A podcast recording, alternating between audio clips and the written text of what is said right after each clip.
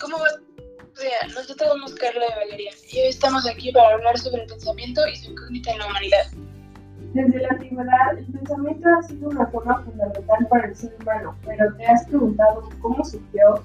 Se dice que la primera pregunta de los filósofos antiguos fue ¿cuál es el arte? O sea, ¿cuál es el origen? Tomando en consideración algunas ideas de grandes pensadores, Aristóteles definió al ser humano como son legón, lo que significa animal racional. Siglos más tarde, el filósofo Parménides dijo que el ser y el pensar son lo mismo, es decir, que según él no es posible el uno sin el otro. El filósofo Bacon criticó el pensamiento y decía que hay prejuicios en el pensamiento, los cuales son muy duros. Son cuatro, los cuales son... El primero es tribu. Aquí te lleva a pensar que es como lo piensa el ser humano y que solo es influenciado por una comunidad pequeña. El segundo es caverna. Es aquel en donde solo es verdadero lo que yo pienso y no me abro a las ideas del exterior.